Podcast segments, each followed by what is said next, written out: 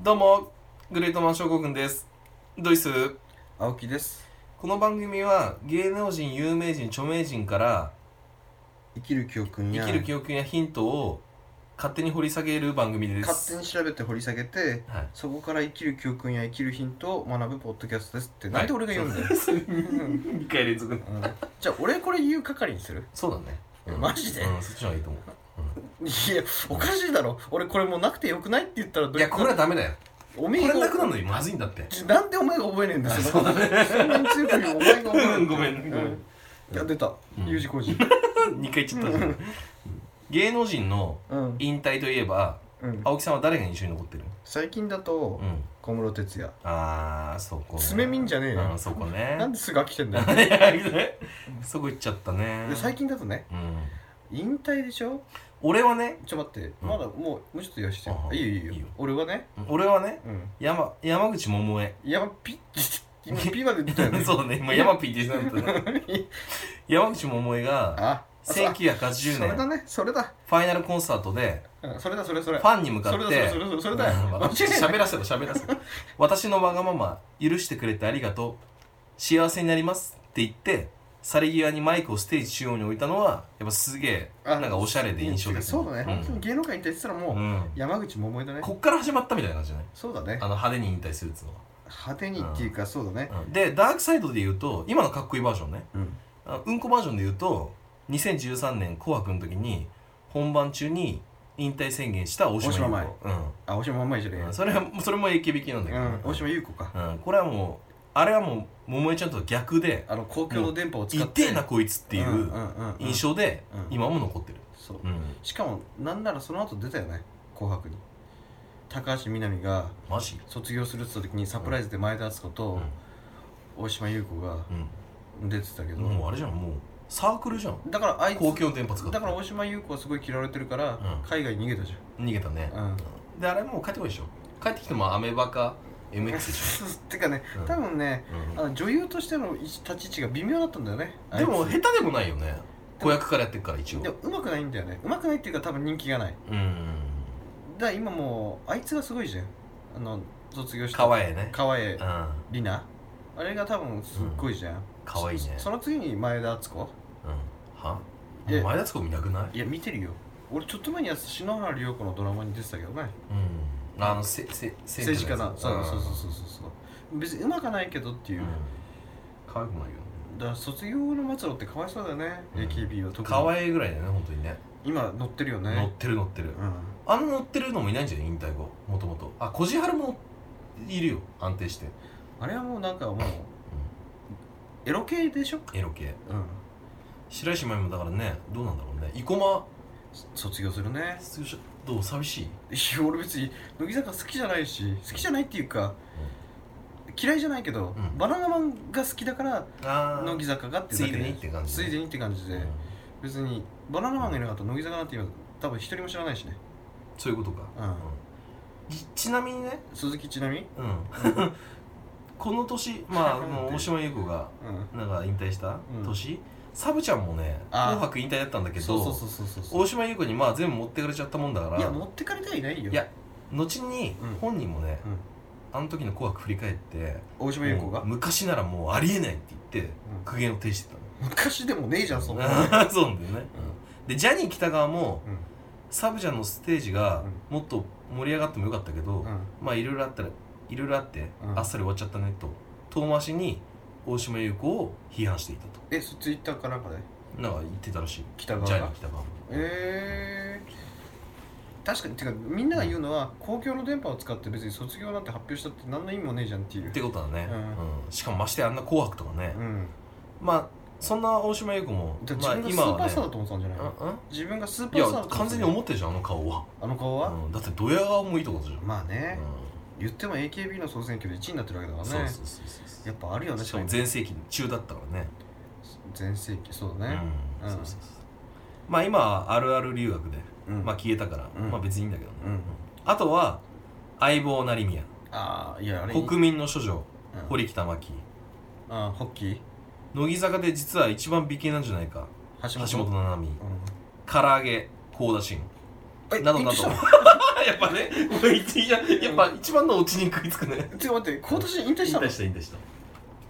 もみもみしなくなっちゃったの、うんそうもみもみしたもみしたええー、そうそう唐揚げ美味しく作るんならもみもみっつってたけ結ど構ビビるでしょどうでもいいけどびっくりするでし新子だょうん引退した鉢巻きう鉢巻きじゃねえや鉢巻きかんにじり鉢巻ねじり鉢う巻き、んえなんで逆になんで引退したのだって別になんかね引退した声が出なくなっちゃったらあしいそううんちょっとあお前が今出てるじゃねそうこれあとバラエティーにうん出てた自分がどうなんだみたいな、うんああ、そっち入っちゃったらしい、そっちのモードにねそっちのモードに、うん、でお引退俺は歌手なのになぜバラエティーに確かにあのいじられてたからねうん、そうそうそうそうそうそう熱あのあれにも出てたもんねあのの牛乳のやつゴカラトタオンケのゴトタうンん出あてそうそうたそずういぶん前だよあれ、うんその横に実はね死んじゃった女の子がいるんだよねああ上原だねよく分かるねうん自殺しちゃったね、うん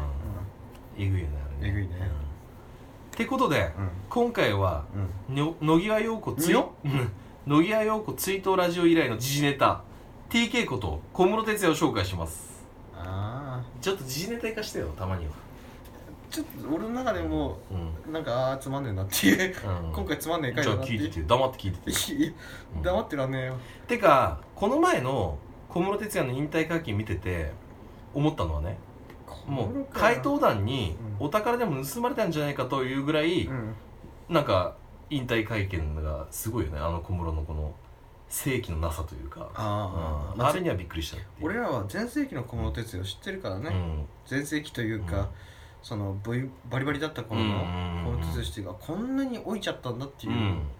うんんあれは完全にねパレスあったよパレスあった完全にパレスあったねうん完全にお宝の盗まれたと思それ誰も通じないと思うよピルさんうのさ話っはってのは置いといてうん今の3040代でうん小室の曲を耳にしたことない人はまあいないと思うんだよね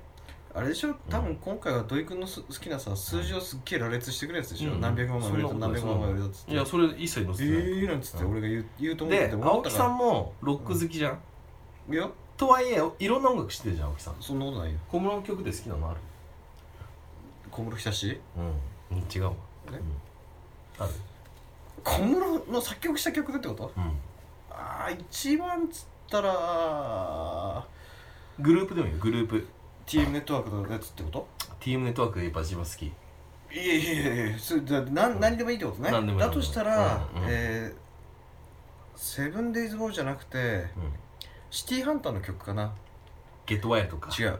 えあのねエンディング曲で今できょ今曲が出てこないんだけどゲットワイルドじゃないのゲットワイルドもそうなんだけど TM ね、うんうん12月のトゥートゥートゥートゥーってやつなんだっけなシティハンターのエンディングの曲が一番好きうーん小室の作った曲で曲でグローブどうじゃないんだ鏡に映った 鏡に映ったマイクのチンポマイクじゃねえやマイクさんだっ けマークのマークパンささんマーマクークパンさのんチンポか懐かしいようでたくましくもあるんですよねそれでも確かに、あ確かに うん、まあ玄俺関のドアをひ急いで開け一人で開けよう一人で開けよう、うんみたいな、うんあうんデパーチャーズとかあーでも待って小室かうんあれキャンユーセレブレートって小室小室なんだよああれ小室なんだよあれまだ小室のアムロだよねー小室だもんねあの時はまだ小室のアムロ小室のものだったね、小室のものだった小だって室あいつうん、大体プロデュースしたやつ大体やってっしょやってるねアムロもやってないわけないじゃんいや、いややサってやってサムの手前、ん青木さんやってるでしょサムといやサムとはやってるよ完全にサムの子供に出したえ、サムと小室がやってるってことも うやってるでしょ両頭使いじゃんあもうそうだ顔ねあいつ魚食えないんだよね。んあいつ魚食えないんだよね。あそうなのうん、小室小室。意外に意外にってどういうこと魚派っぽいじゃんなんか肌が知性的でいや、もう魚のか、魚を見るのも嫌なんだって。ああそうなんだだから、なんか、タモリとご飯食いに行った時に、うん魚のクッションがあった時座れなかったっすね。 それ面白いねうんうんえ、ちょ、待って、小室で好きな曲、んまあ、いっぱいあるっちゃいっぱいあるし。じゃあ一回置いとこうえ 俺はねやっぱりグローブだねうんだねけ稽古のよく通る歌声うん。うん。マーク・パンサーのアクセントの効いたラップああれに小室のメロディーが乗っちゃっててあうん。もう最高だったねグローブさてかそんな小室哲哉はう1958年ん。うん。東京都府中市に生まれます府中刑務所なんだ普通に宙にあるだけじゃん3歳の時にう母親の勧めでんうん東京芸術大学教授のうんレッスンのもとうんバイオリンを習い始めますえまあもー英才教育だうこっから一般家庭とはもう違うよね、うんもうそうバだねックボーンからねお金持ちだねうん、うんで小学5年の時に母親にエレクトーンを買ってもらいうん母親より先にコードを覚えてうん先生を驚かせるなどの逸話も生まれますとうん同じタイミングでギターも親戚のおじさんに習っ教えてもらいます、うんだからなんか音楽ってなんか若い頃からいかに聴いてきたかが重要ってよく言われるじゃんだからう小村はまさにその王道を言ってるなっていうんなんでもうちっちゃい頃からだってギターエレクト聞いてーねえンじゃんだってバイオリンやってるだけでしょいや聞くでしょそんなの比例して、そううそうかん、なだってギターやっててロック聴かないってありえなくないいやそんなことないよ青木さんドラムやってる時何聴いてたの特にノイズあとメト ロノームだってリズムが大事だからあれそうそう大事なのあれ大事だよあれ使ってやってたよどどうどうすんのこうだからいやドンダッツドンドンダッってやつああなるほどねだって大体ツッタッツうッんツッタッってやつもうんどさ最後の方はツッツッツッツッってちょっとずれてくるんだよね、うんメトロノームとなんだかんだやっぱずっと叩いてるとリズムキープって本当に難しくて、うん、うんそ早い方がじゃあむしろソロうごまかしは効くゆっくりな方が、うん、ずずっっとと叩い叩ているてとるとうんうん、リズムがあ崩れたなっていうのは分かりやすいかなうんなるほどちなみに鈴木、小学生の時にはうクラシックのインストゥルメンタルんうん、の楽曲も作れるようになっていたうん、グループささっき、うん俺もさっきさっきじゃないごめん前回カーペンターズの回で言ったけどさインストゥルメンタルってわかるのよく言った俺も言ったしドリンクもさっき今口で言ったけど、インストゥルメンタルってなんだか知ってるの知ってるよ何音だけでしょあ知ってんだなんだよなんだよこれ俺も俺が間違えればよかったみたいな流れになっちゃって るじゃんそうでしょだって知らない方もんだと思ってたなんかだらよ知らないふりした方が良かったっていう感じじゃんてかさインストゥルメンタル知らねえのにつまんさない質問してけよ待ってあインストゥルメンタル知らなくてマイウェイ知らないってやばくねあ知っててマイウェイ知らないってうんまあそれ前回だからさ前回てかマイウェイ知らないってやばくない前回でさ終わらせようよその前回のことわかったよなますインストゥルメンタル知んっでてんだこいつと思って小学6年生の時にはうんシンセサイザーと出会いますうんうん初めてシンセサイザーというものに触れた衝撃は半端じゃなかったらしくその時持っていたバイオリンエレクトーンうんギターを親に内緒で全部売って、売ったのうん、う16万円のシンセサイザーを買ったというエピソードがあるぐらい衝撃を受けたらしいんそれ後付けでしょどうせそれがね俺本当に言ったからなこ証こに拠か証拠ねえかじゃん書いたんだけど、うん紹介してるけど、うんなんか鼻につくんだよねっていうああ、うんてかだだって証拠がねえじゃん、これそうなんだようん、ししかもあいつ後付けしそうじゃんそなんか俺もなんか全部こっからしかもねう、、うん、全部うさんくさいよまだまだじゃじゃあやめようぜいややろ一回違う話しよううぜいややろうやろうやろうやるさっきしたし違う話マイウェイで、あそう、うんもうあと2回だよ使えるで3回ルールなんだの3回いるうん腹くそじくってその辺飛ばすんじゃねえよ、渡辺美里うん、ティームネッあトワーーマイレボリューシクョン、の楽曲の元となった曲はうん、この時に生まれたらしいえ小6の時のシンセサイザーでもうその時の原曲を作ってるらしいじゃあ超速作ね、嘘くさいどうせ絶対発注受けてからだようん、でしょ、うんうんやべえややべえっつそうって納期間に合わねえっつってそうなんだよだから鼻につくんだようんその後は早稲田実業高校小学科に入学うん音楽の授業ではその才能からクラスメートに作曲の宿題を頼まれちゃったりもしていたらしい、それは本当くさい、う、そうん要は絵が上手い人ってことだもんねまあそういうことですうんよ、そして大学在学中にプロのミュージシャンになりますとうんえどどうしたの、いやなんでもないなんで笑ったのいやなんでもないうんプロになってからは音楽活動に没頭しすぎてて、えっと授業料もほとんど楽器代に費やし大学退学処分となってしまいますと、へえ、うん、だからまあ授業料使っちゃったからね、うんもう払えないっつって、うん、破天荒だよねここら辺もねうん、嘘くさい鼻につくよねこれもねいや鼻につくっていうか嘘くさい、嘘つく うん嘘くさいよねうんそして1980年22歳の時にうん三鷹市で行われたコンサートでうん宇都宮隆、うつねうん、杵直人綺麗ねと出会いうんかの有名な TM ネットワークを結成し、タマネットワークねうん、タマネットは違うね電気ネットワークでもないよいやタマネットワークなんだ本当はあそうなの TM ネットワークってそうだよすごいタマネットワークそれの TM 撮ってんのこなれのそうだよへえ知らねえんだ逆に知らないあそうなんだすごいありがとういいえ、で1984年うんそれよく言うな1980 1984年に CD デビュー年号言うのって結構なんか噛まないまあかもねね TM それも前回の話だ ねあと1回だからも う前回いやいや前回の話を言ってたんだけど 前回 の話あそういうことねよかった、無駄話はあと一回参加あと1回だよオッケーうん TM ネットワークのボーカルはまあ宇都宮隆なんだけど最初はねなんかオーストラリア人を入れる予定だったみたいうーうんなんでなんか理由があってんなんかいいんじゃないうん OG 入れようかみたいな、うんうん CD デビューしたもののなかなか売れずうん1987年10枚目のシングルうん「ゲットワイルドをリリースするとアニメ「シティーハンター」の主題歌に起用されたこともあり、うんようやくヒット、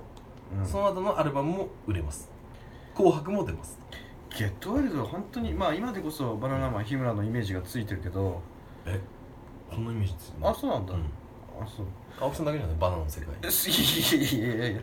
あいつよくギゲットワイルドの前奏弾いてんじゃんそこだけ弾けるっつってどういうんだっけ俺サビしか覚えてないのチャンチャンチャンチャンチャンチャンあチャチャンチャンチャンチャンチャンチャンチャンあれギターえピアノで弾いピアたノエレクトピアノで弾いてるああああエレピエレピその原曲はうんあそうだシンセだねてかシンセサイザーって何う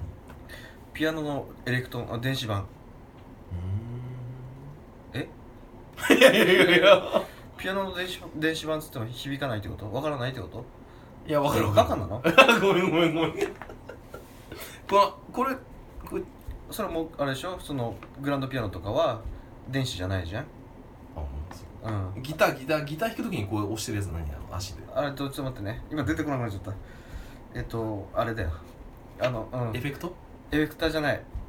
な名前でもないてか俺今ほら録音してるからスマホで調べられないんだよああお前があいやいい いいじゃあいいよだからって俺のスマホ ちちちなんで自分のやつ使おうとすんのじゃあ毎回なんで俺が録音してるから調べられないん だよじゃあちょっと後でし分かった分かっ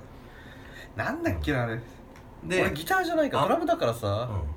は口についてないんだよねああそのすぐ出てこないってこそとうねそうそうそうそうそうそうドラムのあ名称だったら全部言う言ってみ聞いてみえ聞いてみてごらん ドラムの名称だったらすぐ答えられ るけどあのあれシャーンはシャシンバルーンやめねですタムタムねうんそうねで TM ネットワークの傍ら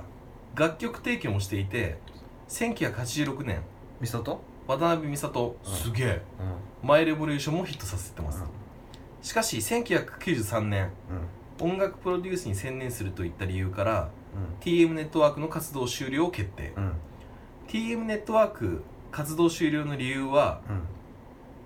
一つがうん日本の音楽シーンがうん世界とかなりかけ離れていることうん USUK チャート1位の曲をうんほとんどの日本人が知らないといったうんこと、うん、うん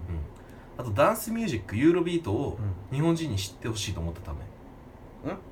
ダンスミュージックユーロビートを日本人に知ってほしいと思ったたあ溜めてたのかうんうんこんな聞けるよだっためでうん始めたのが TRF、うんうん今高音あれだね前回まで言ったね、うん最後に1個使ったね前回じゃん高音、俺がうん、俺何も言ってねえじゃん3オクターブ高音って言ったよ俺が今、うん、じゃあじゃあじゃあ後半あ聞き後取半らなか後半った先読みしすぎて意味が分かんなかった後半よく聞き取れなかったっつったのうんもう俺の確実の問題もあるけどうん、悪かったねしかしねお互いそこからの小室の活躍は皆さんご存知の通りですとうん TM ネットワーク活動休止後はあのね TM のね最後の曲もいいんだよねラストなんとかだったけど忘れちゃったけどどういう新しい旅立ちが今っていう曲なんで最後のシングルすごくかっこよかったあんまりうん TM 好きじゃなかったけど、でもすごい最後らしい曲だったよねうんうちの時代中その時中学 TM が解散した時って中学時代だったんだけど1993年うんうんだ中学そう全盛中1かなうんぐらいだったんだけど、すごくなんかみんなわーってなってて、うん TM が解散するぜーってわーってうん悲しいみたいなうんなってたうんうんそああそうっていやいや俺はもう 記憶にないからさなのに俺別に TM 全然好きじゃないけどみんながすごい TMTM 言ってる流れでう俺も TM のアルバムなんかベストみたいなの買ったんうわ影響されちゃってんじゃ影ん響されてる大体そういうのはアウトローに行くじゃんじゃあとりあえず買っとかないとういけないんじゃねえかっそてれあれじゃんクラスの友達と仲良くなれないみたいなあ感じちゅうちゅうちゅうちゅうなんかねいやとりあえずは買っとこうと思ったああなるほどねお金は潤沢にあるからうんえなんでそこそこ金持ちだからあそこでうんあそこだって言うんじゃねえよ えなんでもないなんでもないだから全然好きじゃないジュディ・マリのアルバムとかも買ってたもんああ好うんきだったんだよいや好きではない好きだったよ青木さん詳しいもん結構音楽ロック以外でもっていうか多分人よりは詳しいと思ううんうん好きなんだよそれはだ音楽が好きなんだよある意味全般的に多分好きなん多だと分思好きなんだようんうでもその10代の頃ってうんすごく限られた音楽を聴くようにはなったけどねあー花々と出会う前出会う前までは花花花々花花ってあのさよなら大好きな人ああよかったねまあ隼人さんもそうさよなら大好きな人ですよまあそうなんだけうどんずずパンクロックばっか聴いてよったなたなんだ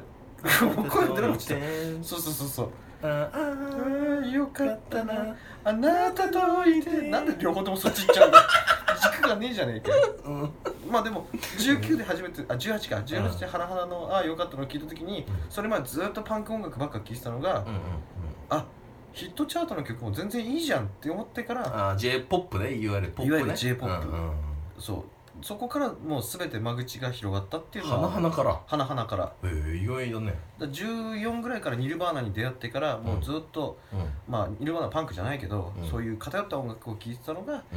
何でも聴くようにはなったっていうのはある、花々に頭上がんないじゃん上がる上がるね全然上 がるてか なんなら上がる、まあね、うんまあごめんねで TM ネットワーク活動休止後はうん94年から99年の間にミリオンセラーを連発しう小室ファミリーんうん小室サウンドあ小室系ーあと言われるほどの社会現象を巻き起こしますとーあー二郎系とかねそうここで青木さんが知ってるちょっと待ってくれよも小室ファミリーのう 俺の全然俺の話流すじゃん 青木さんが知ってる小室ファミリー教えて5人もしくは5グループ当てられたらうんなんとうん小室の謝罪会会見動画のそもそも URL を教えてあげるよいやぶん殴っていい いやい例えばだったらうんマジマジ殴りしていいやいややめて、あそううん、はい香原朋美なあ安室奈美恵うん TRF うん浜ちゃんうん甲斐義弘うんえ小室ファミリーでしょあれ違うえ載ってない俺の小室ファミリえちょちょっとおかしいそれが偏ってるかもしーれそれないブじゃんー渡辺美里入ってブない違うー DOS ああ当たっちゃったいや全部当たるよ俺全部全部多分全部言 えるよていうか逆にそれ以外いるか水木ありさんああ水木かそうだね水木ありさんもそうだ篠原涼子ねそうだね確かに瞳あ瞳そうだ瞳が出なかったね内田有紀内田有紀の何て曲わかんない内田有紀内田有紀ええんあとはまあ要はあの個人名出てる女の人は、うんまあ、大体もう、まあ、やってるよなんでさっきからやってるやって多る分やって気になるるよのやってるんだよでも瞳は確かにあのー、すっごく覚えてる小室ファミリーの中でだ群馬に売れてたさえその先には 何の曲それ懐かしくない何の曲それ瞳の曲いや瞳の何の曲わかんない曲名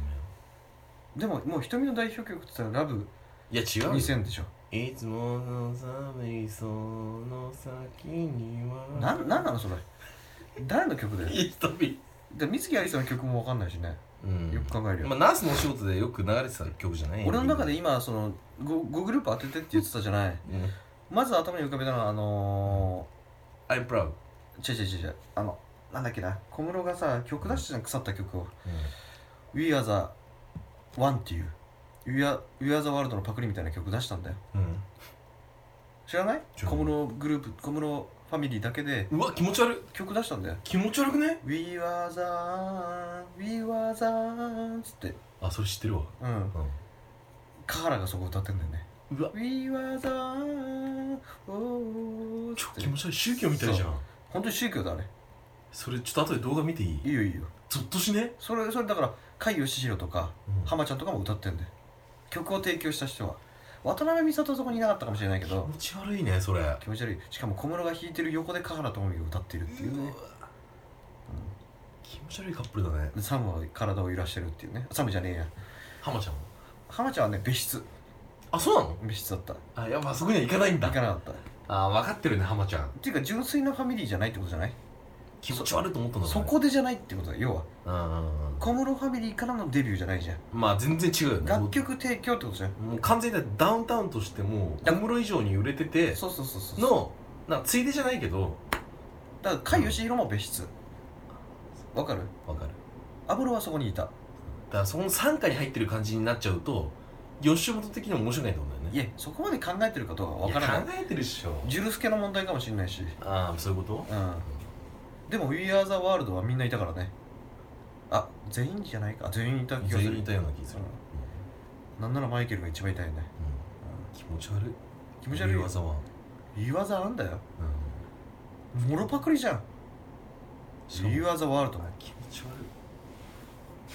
小室気持ち悪いなう気持ち悪いよ、 95年から4年連続で自身がプロデュースした曲が日本レレコード大賞ゲットえ日本レコード大賞ゲット、うん、それは分かってるけどセールスプロモーションにも非常に力を入れていてうん、うん、自分のギャラよりも、うんその分テレビ CM にお金を使ってほしいという気持ちからうんテレビ CM に提供した楽曲のうん著作権使用料はうん一切受け取らなかっうーた、んあんなにしお金に細かい小室がうんちょっと嘘くせえけどねこ嘘くさいよれも、うん多分嘘だよそれまあ、とまあ1996年頃の日本の音楽シーンは、うんまさに小室一色と言っても過過言ではなかっあた間違いないうん間違いない間違いない間違いないあそこは早いね、いやうん本当に間違いないマジで小室だなと思ったもん俺そうだねヒットチャートを見た時にうん、言ったと思う口に出したと思ううんテレビ見ながうらんブラウン化のテレビに向かっうてん何マジで小室だなああいそれマジだわうそれマジだねんテレビテレビに向かってねああそれそれマジのやつだよそうそう母親とかってテレビに喋るじゃんうん「また!」とか言うじゃうんんわかるあまあ言う言うでしょ貴様のクソババアも言う言う言うう言う、ん仲良くしろようんうんなんだそれ毒まぶしさんだよねうんそそううそうだからそのノリで本当にテレビに向かってヒットチャートに向かってマジで小室だなってうん そっから絶望してまた j p o p を聴かなくなる俺の時代もあるんだけどね聞く聞かない今度にしとくうーんと聞くわじゃあ今度にしとこうあオッケーいい98年に入るとうん人気に陰りが出てきますあそんな早かったっけ、うんそうここからの小室はパルパティーンに接触したのかと思うほど完全にダークサイドに落ちていきますああ理由としてはスター・ウォーズか全然わかんなかっ理由としてたはうん TRF と出産による安室奈美恵の活動縮小うんうん河原朋美との8曲泥沼恋愛うん鈴木亜美のマネジメント問題ああ鈴木亜美もそうだねそしかも TM の曲歌ってたよねうえ鈴木亜美がうんえっとね今曲が出てこないあいつが踊ってる姿はすっげえ頭に出てくるんだけど何うんあのー、あれ鈴木亜美の曲ってなんだっ「ビーけトギャザービートギャザー」それだよそれそそれ TM の曲だよあそうなのそうえ自分の曲をうん自分作った曲をうん同じ歌詞同じプロデュースした歌手に歌わせてんの、そう超キメじゃんそうあこれ今の時代だったらいけると思ったんでねしかも女性が歌ったらと思ったんでねうつじゃなくてねやべえじゃんうん亜美だったらっていうマジや亜美じゃんっつってべえじゃんいやビートギャザーそうだよ気持ち悪いでも鈴木亜美もう一曲ぐらい有名な曲があったよねえっ、あホワイトキーファイキー探してーって歌ってたの あ ちょっとわかんないそうホワイトキーわかんないホワイトキーわかんないちょっとそれも後で ホワイトキーかどうかわかんないうんキーはついたあキーついた俺はその時ねう友達が付き合ってる彼女がと3人でカラオケ行った時に歌ってたんでそれを俺好きだからもう一回歌ってくれって言ったのも覚えてるもああ のんうんじゃあ好きなんだホワイトキー結構すごい好きだった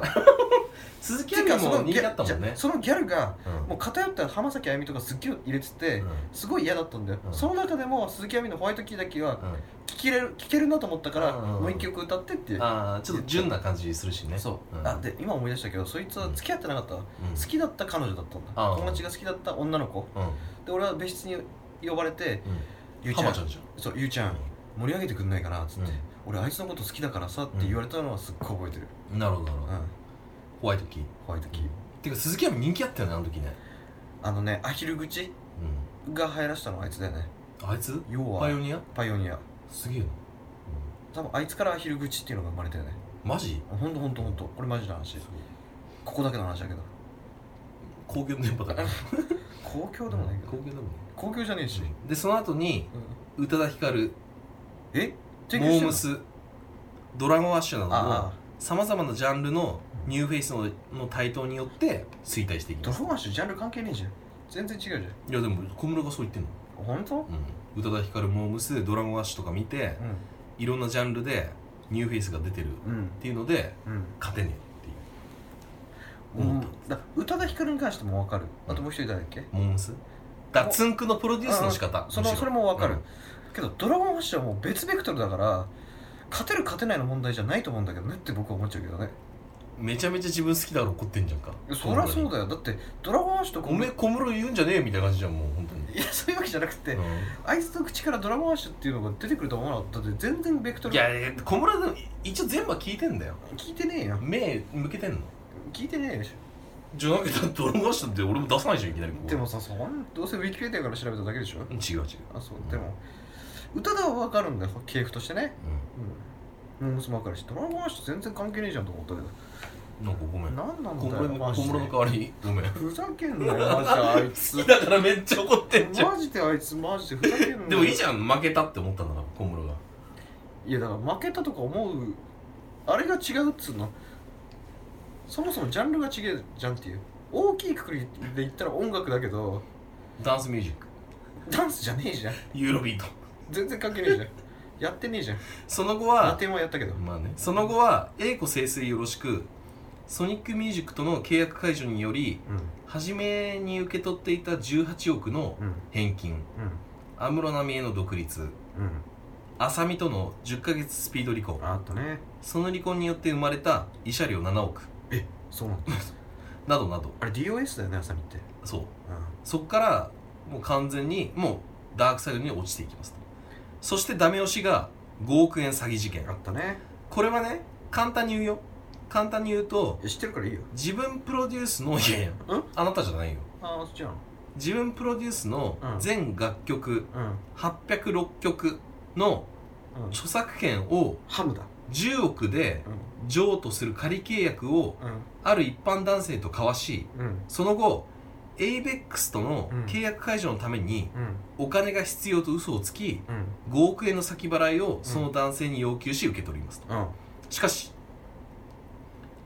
806曲はうん、 ABEX がすでに著作権を持っておりうん、小室にはすでに著作権はなかったとへえおかしいと思った男性はう6億の損害賠償で小室を訴えうん検察側は小室が受け取った5億はうん借金返済のためのうん詐欺行為と指摘うんうん懲役3年執行猶予5年うんの実刑を食らいますとうんうんまあこうやって小室の人生を振り返るとうんまあ自業自得とはいえ、うん結構山あり谷ありの反省だよねだまあから自業自得なんだけどてかだからその時点で嘘くさいんだよねやっぱりねそういうことをやっちゃうから嘘くさいっていうか、ああだから嘘つきじゃんそれ嘘つきのやり方じゃん、だだこやれり嘘口つじゃいてるんでしょでしょ、やり口だようんね、まず10億円で売れないもんそもそも著作権自分ないからそうそうそうそううんそうそこでまず1個嘘つくじゃんで契約解除うんうんだから5億もうすぐくれとうん著作権渡す前そにれ本当に小室うん小室でもそれお金の感じって絶対経理かなんかいるわよねまあでもうん税理士のチョンボとかも結構あるからねそうそうそうそう、んだから小室が悪いんじゃないのかもしれないね小室悪いしだって知らなかったソニーミュージックに前金でもらってた18億ーうんそれを返せって言われて慰謝料も7億だようんうんもう金ないでしょでしかもなんかさアメリカなんかなんかにスタジオかなんか作ったよねあ、作った、うん、それも失敗失敗だようね、だってスピードスピードじゃねえななんかのんアメリカの映画の曲にも使われてるって言ってた気が小室が作った曲がそうそうそうそう、